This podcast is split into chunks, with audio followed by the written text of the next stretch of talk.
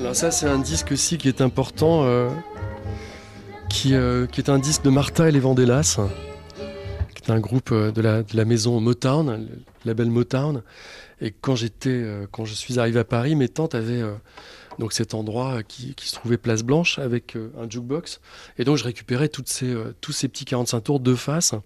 Et donc, vraiment, je, dansais et j'adorais tous ces, titres-là. Alors là, Martha Les Vandellas, c'est un groupe que j'adore particulièrement.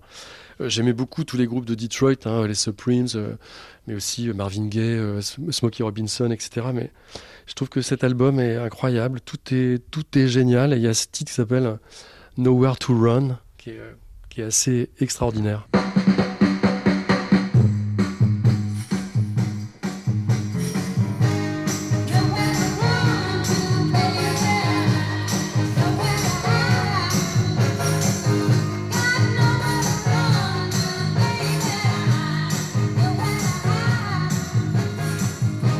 Ça, ça n'a pas pris une ride en fait. C'est dingue, hein Le swing. Euh. Ah, mais c'est euh, tout, la voix, les arrangements, l'enregistrement, euh, tout, est, tout est exceptionnel, quoi, vraiment. Et tout le, tout le label, enfin, tous les disques de ce label, tous les artistes de ce label sont exceptionnels, vraiment.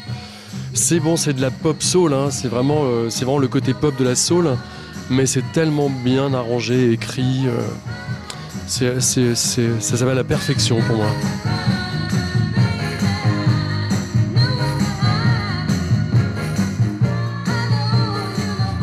Un peu pour le On, voit que ça vous fait de la peine, vous avez de la peine à, lever l'aiguille. Non, je comprends. Hein. C'est dur d'interrompre ça, quoi.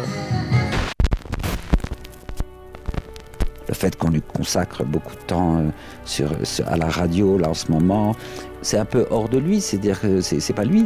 J'imagine même que s'il a la gentillesse d'écouter tout ce qu'on va dire de lui, là, à l'occasion de ses émissions radiophoniques, peut-être qu'il s'y reconnaîtra pas ou ça le fera sourire, j'espère. parce que euh, on n'épuise pas ce qu'il est, ce qu'il fait, ce qu'il chante. Les médias francophones publics vous proposent. Globalement, ça va. Enfin, je veux dire, je ne suis pas de. Dao, fan de pop. Je suis assez. Euh, Une émission de Jean-Luc Lehmann et Mathieu Ramsauer. Spontané, je crois. Je dis pas mal de choses. Donc voilà. Et puis, bon, il y a des choses qu'on lâche parfois. C'est pour ça que j'aime bien la radio. Et en fait, j'aime bien les choses en live et j'aime bien la radio. Parce que même si on peut remonter en radio, quand on dit des choses, il y a le ton. Et avec le ton, euh, on a le vrai sens des choses.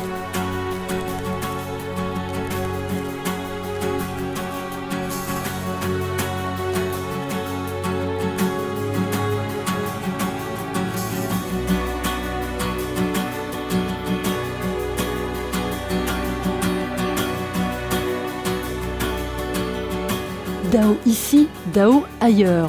Oran, Rennes, Paris, Londres, Lisbonne, New York, Café Reggio, on suppose. 6 décembre 91, parution de Paris ailleurs, un album truffé de tubes, des attractions des astres, les voyages immobiles, comme un igloo et un homme à la mer. Un succès colossal. Dao est désormais une pop star.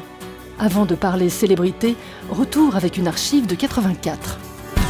Aujourd'hui, New York ailleurs. L'invité de cette émission, c'est Étienne Dao. Alors Étienne Dao, on en parle, on parle tellement que vraiment, il fallait le faire venir. Salut Étienne. Salut Jean-Loup. Ça va? Ça va bien. Bon, alors on parle de toi, euh, phénomène... Un bâton rompu. Oui, mais vraiment dans toute la presse.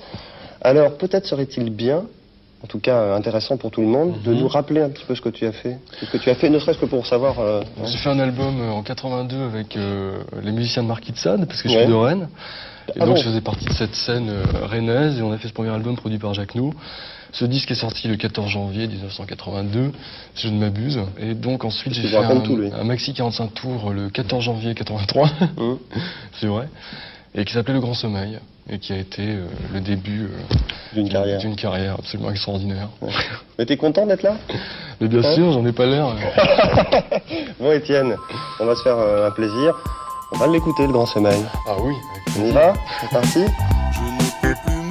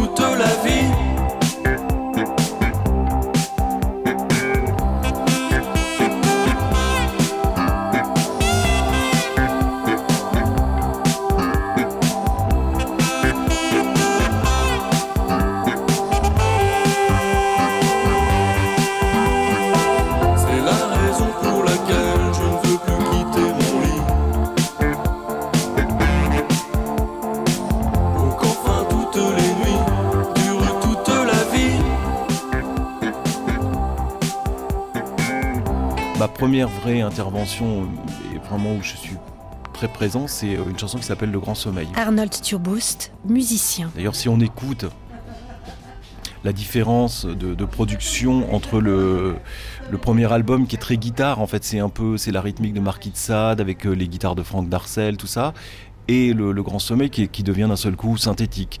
Donc on travaillait en fait, on travaillait beaucoup à trois, c'est-à-dire en fait il y avait Étienne évidemment, et puis il y avait aussi Franck Darcel qui était euh, donc c'était Marquis de Sade et moi et chacun proposions des, des- des- chansons à Étienne et moi j'en avais proposé trois ou quatre qu'on avait fait en démo. C'est ce qui allait devenir après l'album La Notée. Et euh, je ne me souviens plus pour quelle raison, mais euh, le, le- label n'a pas voulu sortir l'album. Il a dit non, non, d'abord on va sortir un single. Je crois que c'est ça. Et donc ils ont choisi Le Grand Sommeil. Bon, Le Grand Sommeil, quand le, le single est sorti, ça change quoi pour vous Arnold Bah, je me souviendrai toujours, on Étienne m'appelle, euh, il me dit euh, Ouais, on a une télé, euh, elle est super importante. C'était la première fois qu'on allait passer en, télé, c'était une télé de Guy Lux. Et je me suis retrouvé, c'était la première fois que j'allais faire une télé, enfin bon, une télé nationale, où j'entendais Guy Lux hurler à l'autre bout du téléphone après Simone Garnier. Ça se passait à la Baule, je m'en souviendrai bien de ça.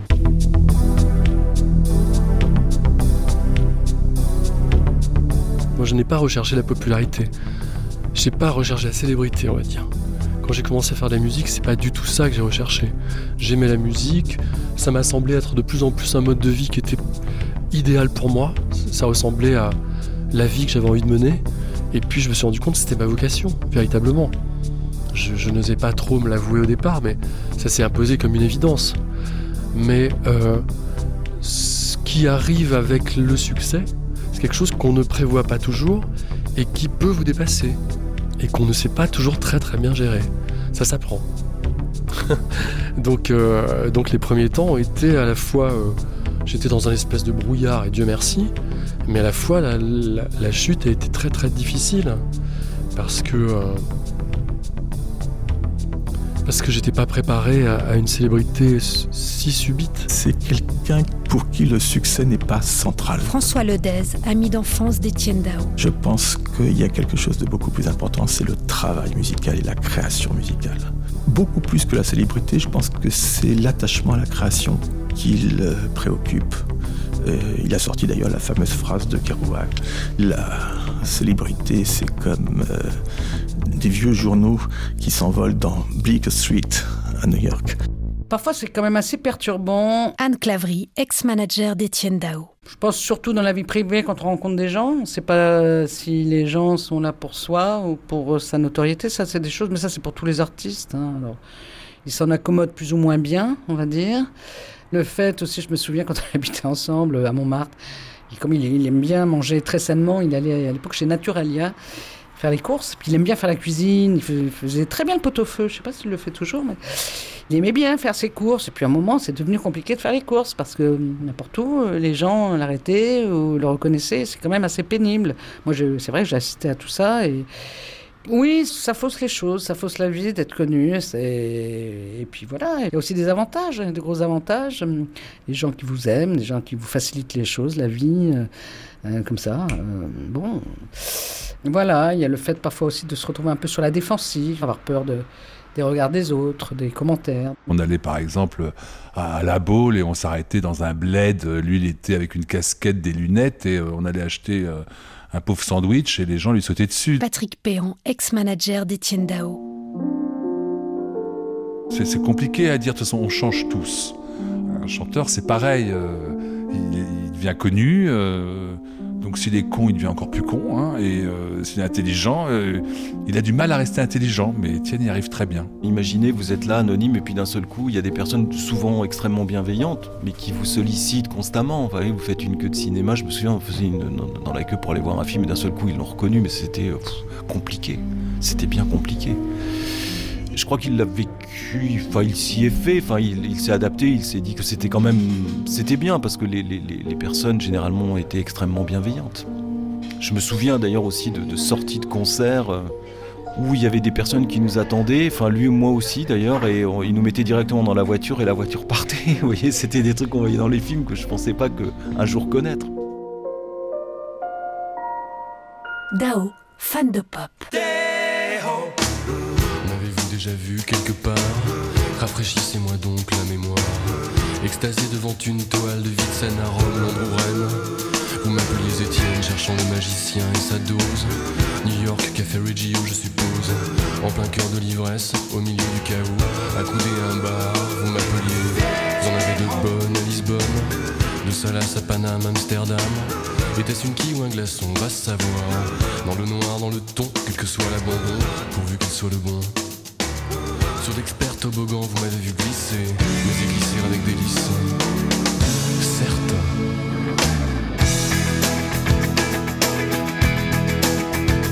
Oh, j'aime tout. Je veux goûter à vous. Oh, j'aime tout. Je veux me donner à vous.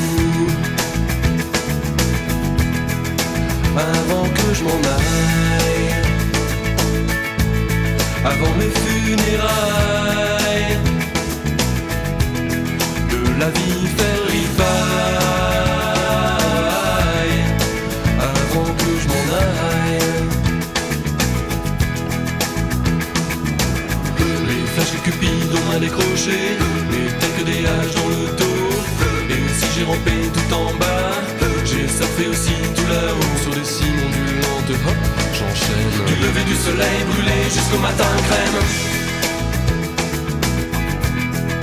Se frotter à tout ce qui bouge, de palaces en bouge.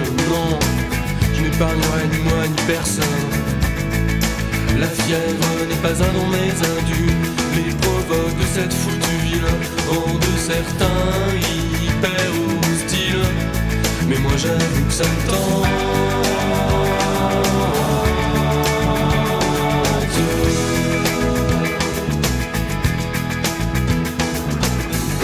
je n'ai pas le rouge au front, et je ne suis pas sur le flanc, et je ne suis pas si mauvais, non je ne suis pas si maudit, les vingt ans sans te verre, je mange à brèche, du lever du soleil briller jusqu'au matin grèche. Avant que je m'en aille, jouer à qui perd gagne, et de la vie faire rival.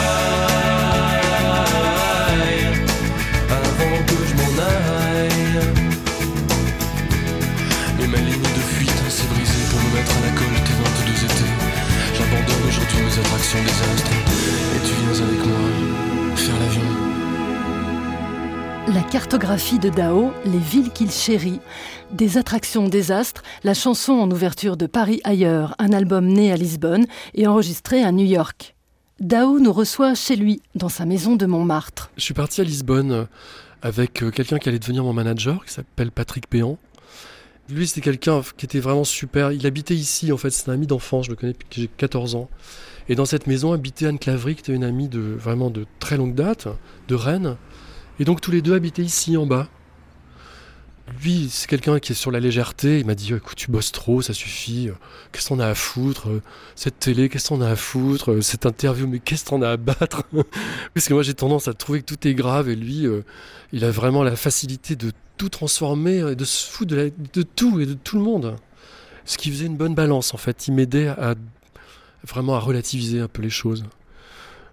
Moi, je me mets en colère, je sais tout de suite quand les choses vont pas, ça m'affecte. Si une pochette va pas, ça m'affecte. Si un mix est pas bien, ça m'affecte. Enfin, tout prend trop d'importance. Et lui, alors vraiment, il relativise d'une manière incroyable. Et euh, il me dit tiens, on va, on va à Lisbonne, on va, se marrer là-bas. J'ai un pote, tout ça, qui peut nous recevoir. Et en fait, on est parti à Lisbonne pendant quatre jours. Et j'ai fait une rencontre là-bas. Et, euh, et j'y ai passé un an.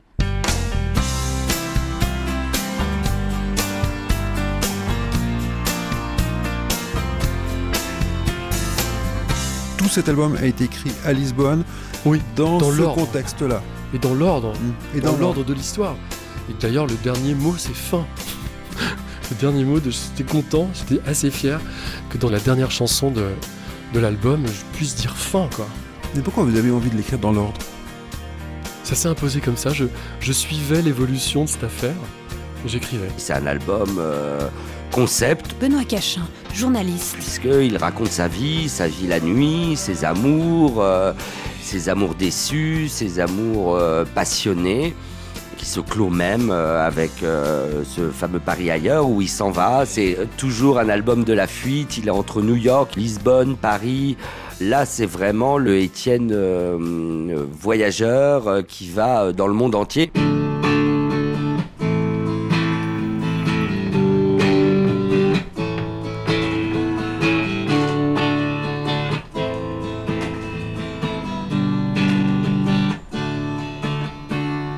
Qu'est-ce que ça a apporté cette production new-yorkaise?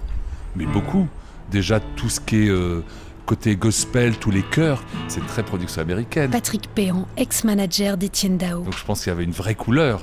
Et puis, de- enfin, au début, on, Étienne devait travailler avec une équipe. euh, On pouvait balancer des chœurs un peu rhythm and blues, avec des stops, un truc un peu, un peu motin. En fait, euh, on a failli euh, plier bagage pour revenir parce que l'équipe de base euh, a explosé en, vol. Et puis voilà, mais on, on l'a fait à New York. Et je trouve que ça s'entend très sérieusement, ne serait-ce que, comme je le dis, par ces chœurs omniprésents dans Paris ailleurs, qui est quand même l'album très harmonique.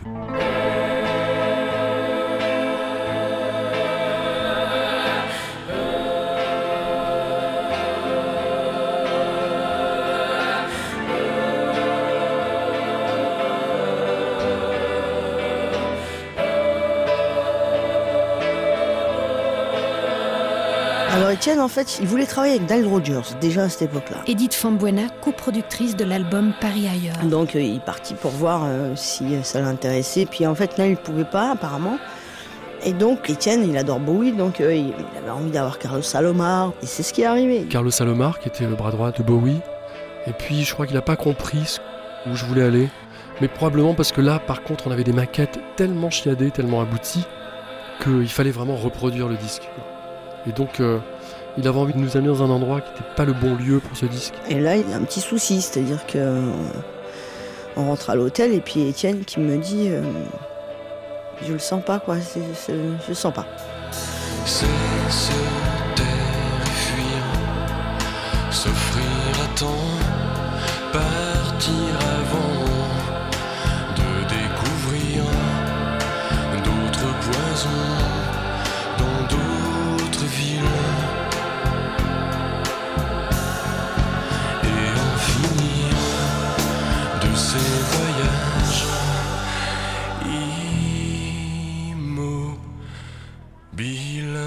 Je lui dis, bah écoute, on rentre à Paris et puis on travaille. euh. Il me dit, j'ai pas envie que tu me dises ça. Ah bon? Dis-moi ce que tu. Vas-y, dis-moi. Et là, on était en train de prendre un petit déj dans un diner. Je m'en souviendrai toute ma vie, ça. Je, l'ai en face de moi. Et je lui dit, d'accord, je vais te dire ce que j'ai envie de te dire. Ah ben, on est à New York, tout est possible. On convoque plein de gens, on appelle ça, ça, ça, on est à New York. Donc, allez, on y va. Elle me dit, voilà ce que j'avais envie d'entendre. Et c'est ce qu'on a fait. Qu'est-ce qui ne fonctionnait pas dans la première équipe? Bah, quand un musicien est plus artiste que artiste, euh, on lui expliquait oui mon gars, je vais, toi tes chansons, je vais en faire ça, et puis c'est pas ton goût qui m'intéresse, mais c'est c'est le mien. Alors là non, ça, ça se peut pas. Et donc c'est vrai que Carlos Salomar, le monde entier le connaît, en ayant travaillé avec Bowie. Etienne Dao, personne ne le connaît à New York, donc euh, forcément, euh, il se prend dans la gueule quand même un truc où c'est insultant. On fait une chanson, il fait un album, il invite les gens à jouer et voilà, les produire avec ces gens-là. Et là, d'un coup, on lui dit, mon petit gars, euh, tiens ta chanson, on va en faire un petit pont. euh, voilà, c'était pas du tout lui Etienne. Donc cette démarche euh, égotique qui consiste à imposer des choses et pas écouter l'artiste parce que voilà, ça se passe pas. Voilà, ça, fait partie des choses aussi qui m'a appris. Si tu sais, vaut mieux toi qui sais que 20 qui cherchent. Donc tu, tu te laisses pas faire. Parce qu'en fait, quand on fait des choses comme ça, c'est pas, on s'en fout complètement de savoir où on va. C'est le voyage qui est intéressant parce qu'on atterrit toujours quelque part. C'est le voyage qui est intéressant. Il est initiatique et il est artistique. Donc à ce moment-là, oui, ça devient très intéressant. En ce qui me concerne, c'est comme ça que je vois les choses. Mais il y a des gens, ouais, ils vont d'un point A à un point B. Carlos Salomar, c'était un peu ça. C'est-à-dire qu'il n'était pas là pour être. Il était là pour autre chose.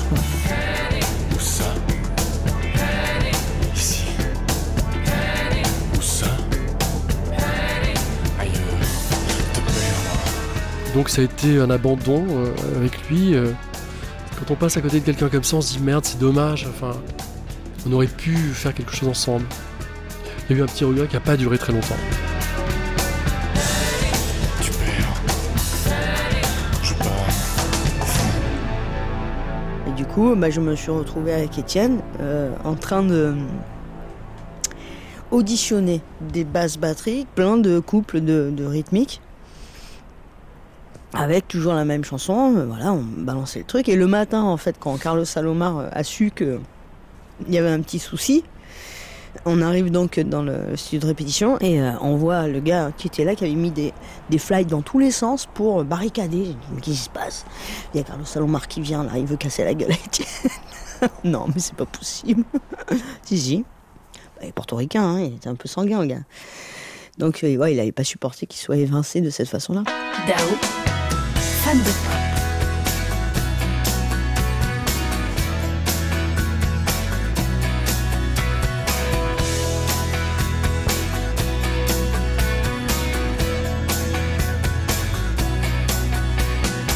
C'était bien là le fameux paradis.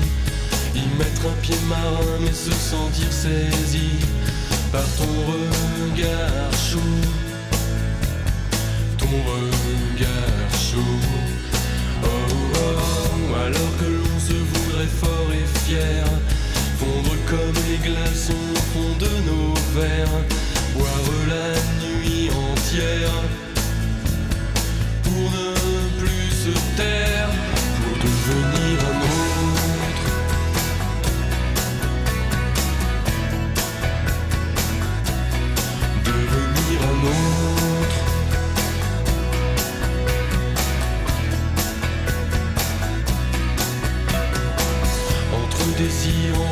des déserts blancs, je pense à toi la moitié du temps, à ton regard clair, ton regard clair. Oh, oh, oh, aveugle et plein de toi vers la lumière. Quand le soleil incendie la mer, j'ai rêvé ton mystère.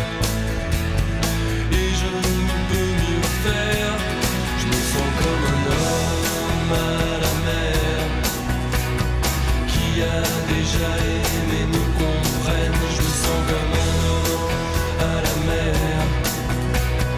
Que pourrais-je y faire Je me sens comme un homme à la mer qui n'a jamais aimé me jette la première pierre. Je me sens comme un homme à la mer. Que pourrais-tu faire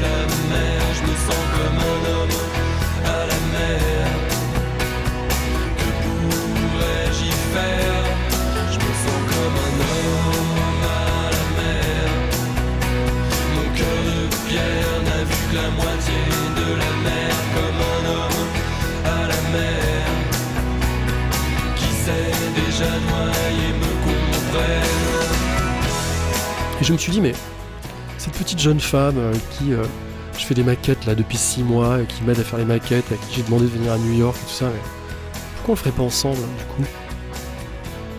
Parce que moi j'avais commencé à produire entre temps, j'avais commencé à produire, euh, j'avais fait mon label, j'avais commencé à faire des productions. Donc je me suis dit, mais voilà, je vais le produire avec Edith.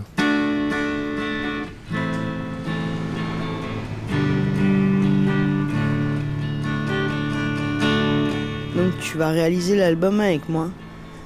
Euh, c'est, quoi exactement cette phrase euh, Ça veut dire quoi? Et là j'ai compris ce que c'était réaliser en fait. C'est à ce moment-là que je. Bah, c'est ma, première euh, co-réalisation. Enfin réalisation. Et euh, là je commence à comprendre et là je commence vraiment à me dire oh là là, parce que je suis jeune, hein, j'ai 23, 24. Je me dis oh là là, c'est ça que je veux faire, ça ça m'intéresse.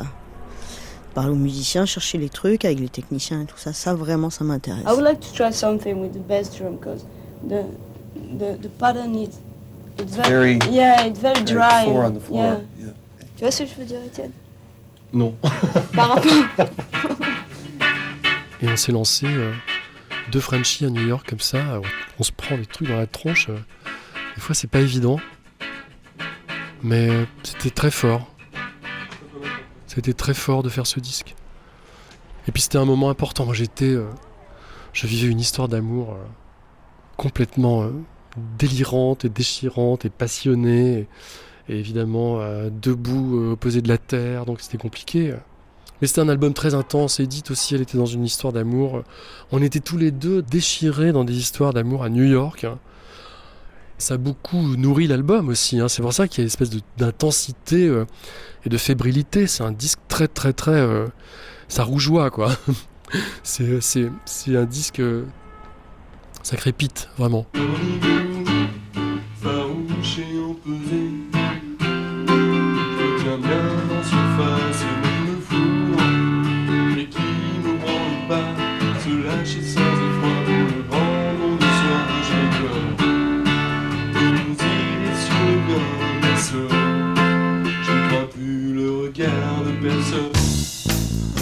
Bon, on travaillait, donc c'était dans un studio où il y en avait plusieurs, et donc il y avait des gens qui venaient chanter. Mais une nuit, on est, euh, on est dans le studio, et puis euh, je vais prendre un café, et puis j'entends chanter euh, très particulier, une espèce de truc. Et je, vais voir, je dis, viens, viens voir. Et on écoute. Et là, il y avait son manager, Patrick Perrin, qui était là, et puis on lui dit, écoute, il faudrait peut-être. euh, ça serait pas mal. En fait, c'était trois filles go- gospel qui chantaient du gospel qui était là pour une pub. Et du coup, euh, Patrick les a, voilà, numéro de téléphone, machin, tout ça. Et puis elles sont venues une fois qu'on on avait pratiquement tout prêt pour qu'elles elles viennent chanter. Donc elles sont venues, elles habitaient Washington. Elles sont venues à quatre. Et ça a été assez particulier quand même la séance parce que ça envoyait vraiment du pâté quoi. Ça chante. Et il y en avait une, la plus petite, qui était un peu à côté quoi. À côté, mais, bah, vraiment, c'était euh, imperceptible, quoi. Et il y a la grande qui lui met une grosse claque. Une claque Et nous, on oh là là En plus, elles étaient en train de chanter, puis d'un coup, paf Oh mon Dieu, mais qu'est-ce qui se passe? Ah, Qu'est-ce qu'on fait? Voilà, c'était ce genre de truc, l'autre qui pleure. Et nous, on était... Oh mais bon, ça va pas, non? Une clacasse qu'elle lui a mis. Elle s'en est mangé une, la pauvre. Les maquettes étaient tellement euh, bien préparées que lorsque on a trouvé les bons musiciens, le bon batteur, Tommy Price. Il était tatoué, machin, mais c'est un gentil gars. Et eux, ils avaient joué avec Dylan, ils avaient joué avec Bill Idol, ils avaient joué avec Joan Jett. En fait, on est vraiment dans les gros tatoués de l'époque. Euh, Heroinoman, par exemple, le batteur, bah, il avait besoin d'argent, comme tous les gens qui étaient dans la dope, quoi. Et un jour, du genre, on lui demande s'il a déballé, puis il dit Ah non, mais je vais aller les chercher, il jamais revenu. Voilà. Enfin, il est jamais revenu de la journée, hein. Donc, ce genre de truc, a- c'est impensable. Enfin, pour nous, c'est impensable. Tu es un papillon qui bouge, agitant ses ailes au crayon rouge. J'en reviens pas. Mes tempes brûlent, ma vue se trouble. Si je regarde ailleurs, tu vois rouge. Mais panique pas. Je laisse l'œil persifler sur ma tête.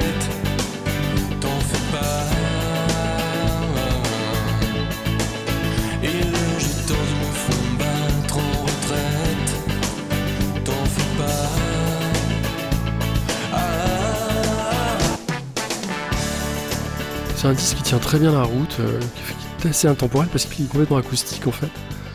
Et euh, la manière dont il a été fabriqué, euh, joué, pensé, euh, enfin rêvé en tout cas plus que pensé. C'est vraiment un disque, c'était un disque de soul. Je voulais faire un disque de soul. Alors bon, après ça se transforme avec le style, sa patte, tout ça. Mais à la base c'était ça, j'écoutais Marvin Gaye tout le temps. Il y a beaucoup de choses de Motown et j'avais envie de quelque chose qui soit un peu comme ça, à- très à l'os. Et euh, donc je voulais aller à New York. Tom, you brighten the, the vocals at the point? A little bit, yeah. I think it feels better for me. I'm going to take it a little further? Yeah. Okay. Il adore la soul. Ça lui rappelle justement euh, pas mal de choses euh, de son enfance, euh, pas mal de choses comme ça. Il adore ça, quoi. Et là, il s'est laissé porter par ce qu'il avait envie de faire. Il adore ça. Il adore danser, il adore. euh, Son débit de voix est très particulier parce que justement, le- moi, je l'ai compris tard, ça. Parce qu'il a tellement écouté de soul, mais il, il se place. euh, Pourtant, il a un débit. com- Comment il se place? C'est particulier. Ah ben, le jour où j'ai compris, j'ai dit voilà, ça c'est en fait c'est c'est un mélange, euh, un mélange de toutes ces influences. quoi. Et puis c'était un moment important aussi. J'étais plus le petit jeune homme euh, pop et tout ça. Je commençais à devenir un homme. Alors, je portais des costumes, tout ça et tout. J'étais encore un bébé, mais je croyais que j'étais un homme. C'est les premiers textes vraiment sur lui. Benoît Cachin, journaliste. Je pense à des attractions désastres où là vraiment il se livre complètement dans cette chanson. Donc c'est des chansons qui peuvent paraître très très légères, très formatées pour les boîtes de nuit, mais en fait, euh, et c'est la particularité d'Étienne, les textes sont très très profonds, très pointus, et il se livre énormément.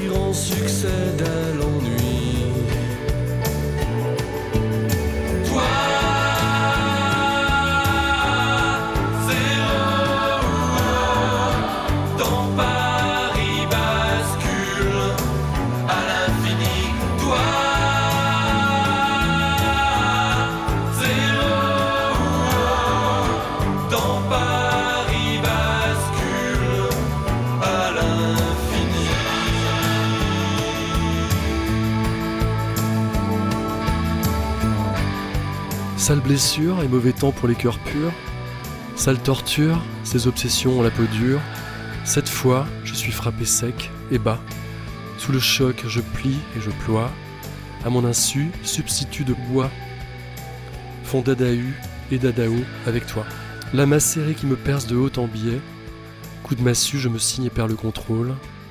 Etc. etc. Oui, très léger et joyeux. Ouais, je me souviens très bien de cet enregistrement. Oui, c'est un texte qui est dur, mais ça, c'est la, la torture de la jalousie, en fait. Et souvent, on, on, ressent des mauvais sentiments, on ressent des mauvaises choses qu'on ne devrait pas ressentir, et le fait de les écrire, ça les expulse, en fait, ça les évacue, euh, vraiment. Ça les anéantit. Parce que je suis pas du tout quelqu'un de, jaloux, sauf si on me donne des raisons euh, d'évidence, hein. mais euh, je suis pas quelqu'un de, jaloux. euh. J'ai plutôt tendance à plutôt à faire confiance et ne pas me mettre dans des situations où je serais dans, dans des cas comme ça. Mais souvent, les gens essaient de vous rendre jaloux pour vous tester, pour que vous montriez à quel point vous tenez à eux.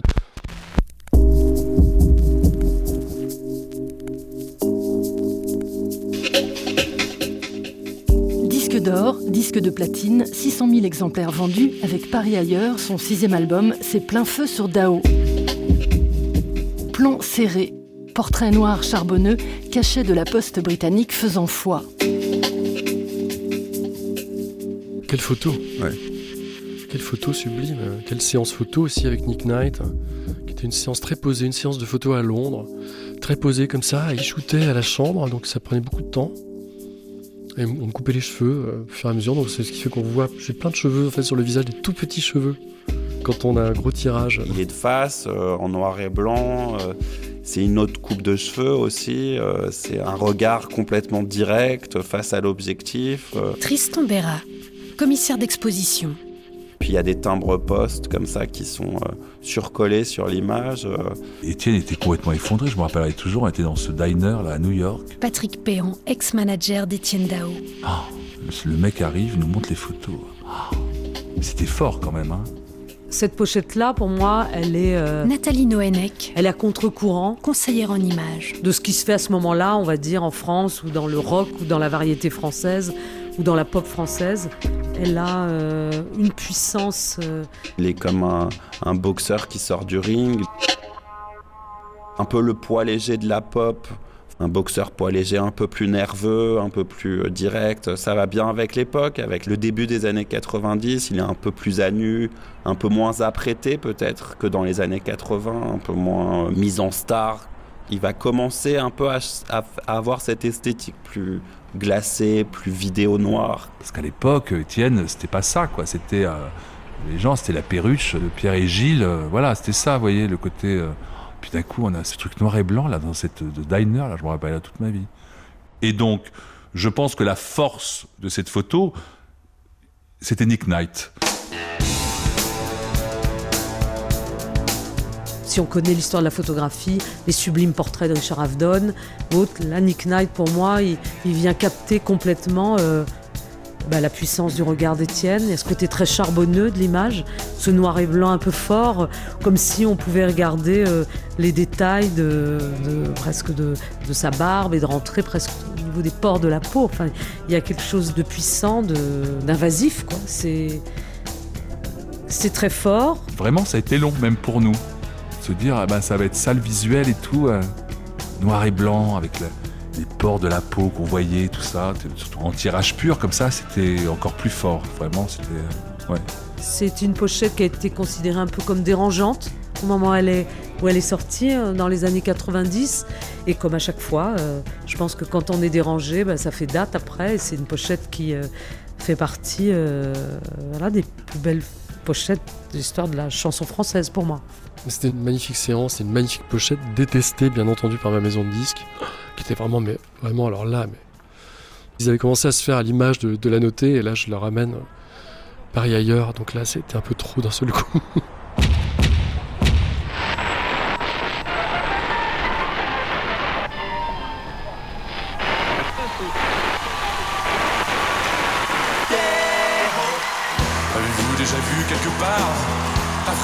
Donc la mémoire. Extasié devant une toile de scène à Rome, Londres, Rennes. Vous m'appeliez Étienne, cherchant le magicien et sa douze. New York, Café Reggio, je suppose. En plein cœur de l'ivresse et au milieu du chaos. Accoudé à un bar, vous m'appeliez Tao. Vous en avez de bonnes à Lisbonne, de Salas à Paname, Amsterdam. Était-ce une quille, un glaçon, on va savoir. Dans le noir, dans le ton, quel que soit l'abandon. Pourvu qu'il soit le pont, sur d'experts toboggans m'avait eu glisser. Mais y glisser avec délice. Ah ah. Cet album va déclencher une tournée mondiale. Benoît Cachin, journaliste. C'est vraiment un, un, album intermondialiste, on pourrait dire. Et tu viens avec moi Alors c'est une période très compliquée pour lui parce qu'il a énormément de succès. Paris ailleurs est vraiment plébiscité par le public. C'est gonflé de tubes, un album gonflé de tubes et en même temps il y a un effet boomerang de toutes ces années 80 où il a eu un succès de fou, vraiment qui est crescendo, et là il perd pied.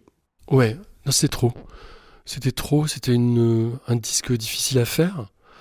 Tout était trop. Euh, trop de succès encore. Enfin, je pensais avoir connu euh, le max, mais je pense que là, ce qui est arrivé, c'était énorme. Il a plus de repères, il sait plus euh, du tout qui il est. C'est très très compliqué pour lui à vivre. Et là, il, va faire une dépression assez carabinée, on pourrait dire, et il va s'enfermer complètement, il va s'enfermer sur lui-même. C'était à la fois génial parce qu'il y a quelque chose qui est important, c'est que j'avais écrit toutes les chansons de ce disque. Donc je m'étais impliqué euh, davantage, j'avais pris du temps pour les écrire tout seul. Quasiment, elles sont, à part deux ou trois chansons, il y a des collaborations. La plupart des chansons, c'est, moi qui les ai écrites, paroles et musique. Donc j'étais assez fier d'avoir un album quand même qui cartonne autant où j'ai la signature de tous les titres. Même si j'ai été euh, aidé par Jean-Louis et Edith avec lesquels j'ai fait les maquettes. C'était un moment, c'était fabuleux. Et puis tout d'un coup, les choses se sont retournées. J'ai commencé à, avoir du ressentiment par rapport à toute cette pression, avoir besoin de liberté, qu'on me lâche, qu'on me laisse respirer. Et c'est à ce moment-là qu'il y a eu cette tournée internationale qui a été très très longue. Et j'ai commencé à avoir des phobies dans les avions, de ne pas pouvoir prendre l'avion, de, enfin d'être vraiment, d'avoir des, phobies qui m'empêchaient vraiment de faire ce que je devais faire. Et que le moment que j'aurais dû vivre comme quelque chose de fabuleux, comme euh, l'ouverture sur l'étranger, il y a il n'y a pas beaucoup d'artistes qui marchent à l'étranger, cet album marchait bien ailleurs. C'était l'occasion et j'ai vécu ça comme, comme un chemin de croix. Il y a une tournée internationale où on devait faire des concerts euh, dans des pays assez lointains, plus loin que la Suisse ou la Belgique, où on allait assez régulièrement, voir le, Canada. Anne Clavry. Et Étienne était crevé. Ex-manager d'Étienne Dao. Étienne était pas bien, et moi je l'ai poussé à maintenir cette tournée, en fait, parce que, parce que justement on avait pris un engagement, et que quand même et que j'aurais sans doute pas dû parce qu'il l'a mal vécu. Tout était compliqué, j'étais épuisé. Euh. J'avais juste envie de, m'enfermer chez moi euh, avec des livres, de parler à personne. Et, c'est pas du tout ce qui s'est passé, ça a duré six mois de plus. Donc à la fin de ces six mois, je suis tombé comme par terre. Quoi. Ça va être une période qui est, vraiment très paradoxale, parce que qui est une, une, période très lumineuse artistiquement, et personnellement une, une période très très noire. Avec euh, des choses qui s'étaient enquistées pendant tous ces mois où tout d'un coup j'ai lutté contre la complexité d'avoir lutté contre la, phobie de prendre des trains, des avions, et alors que je passais ma vie dans les trains et les avions. Les seuls moments où j'étais bien, c'est les moments où je montais sur scène. Alors là, je savais que j'avais une heure et demie euh, où là, c'était top, mais euh, tout le reste du temps dans la journée, vraiment, c'était euh, terrible. Et c'était très difficile pour mes musiciens et pour les gens qui étaient autour de moi parce que, parce que j'étais devenu dingue en fait. J'ai fait des trucs complètement dingues. J'étais devenu fou. Voilà.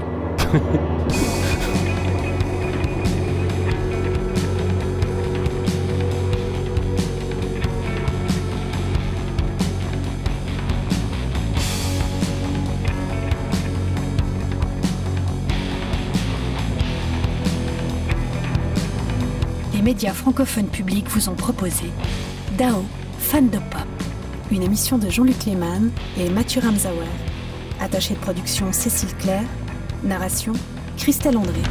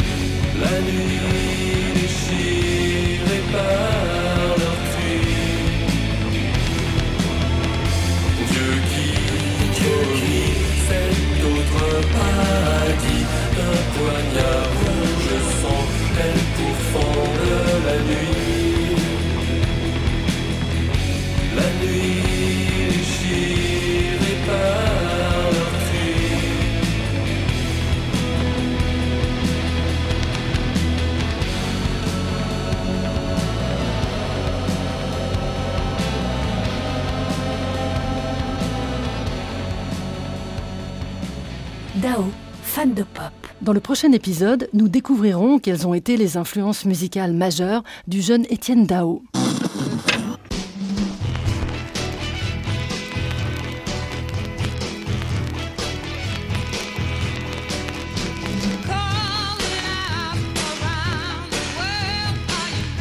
deux de mes tantes euh, avaient ouvert euh, une brasserie euh, en face du Moulin Rouge, s'appelait le French Cancan. Et donc le, le- le- le jukebox a continué parce que je, je récupérais à chaque fois tous les disques. C'était un événement pour moi de récupérer tous ces 45 tours. Pour quelqu'un comme moi qui était un dingue de musique, déjà. Il m'a offert, et je m'en souviens encore de manière extrêmement claire, un disque qui était probablement issu d'un jukebox. Il s'agissait d'un disque de Richard Sony. Oh, mais dis donc, mais dis donc, qu'est-ce que tu me dis là? Vraiment, je n'aime pas que tu me parles comme ça. Ne me dis plus un mot, ou je pars au triple galop. C'était un disque qui avait une pochette papier, simplement, et rien d'autre. Et rétrospectivement, quand j'ai appris qu'il avait eu accès à ce jukebox de manière très fréquente, quelques années avant, je me suis dit que c'était probablement issu de ce jukebox. Donc là, vous aviez 12 ans Nous avions 12 ans.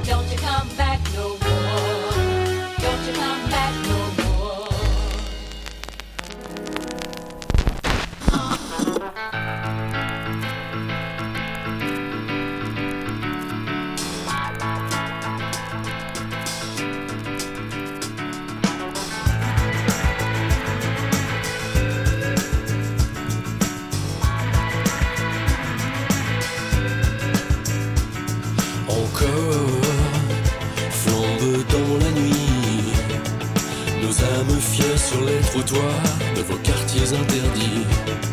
Encore twist sans répit Nos silhouettes dans le noir dans vos quartiers ennemis. Que vivent les fièvres de la jeunesse, rivière de nos vingt ans Qui galopent folles dans nos veines et ce jusqu'au dernier printemps, pourvu que jamais rien ne les freine, bave de sueur et de sang, ces torrents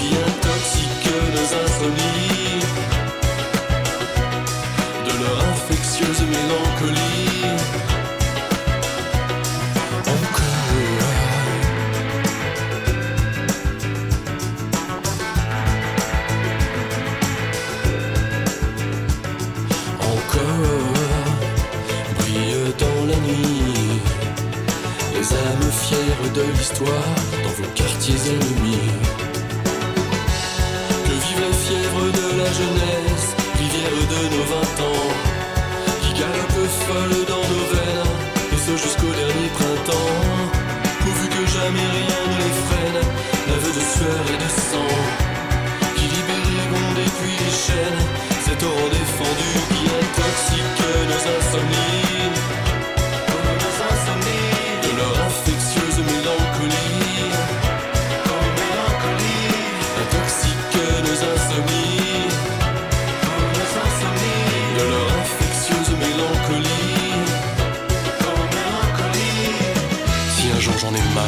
Brûlante, le cœur froid, souffrirai-je un jour de moins souffrir?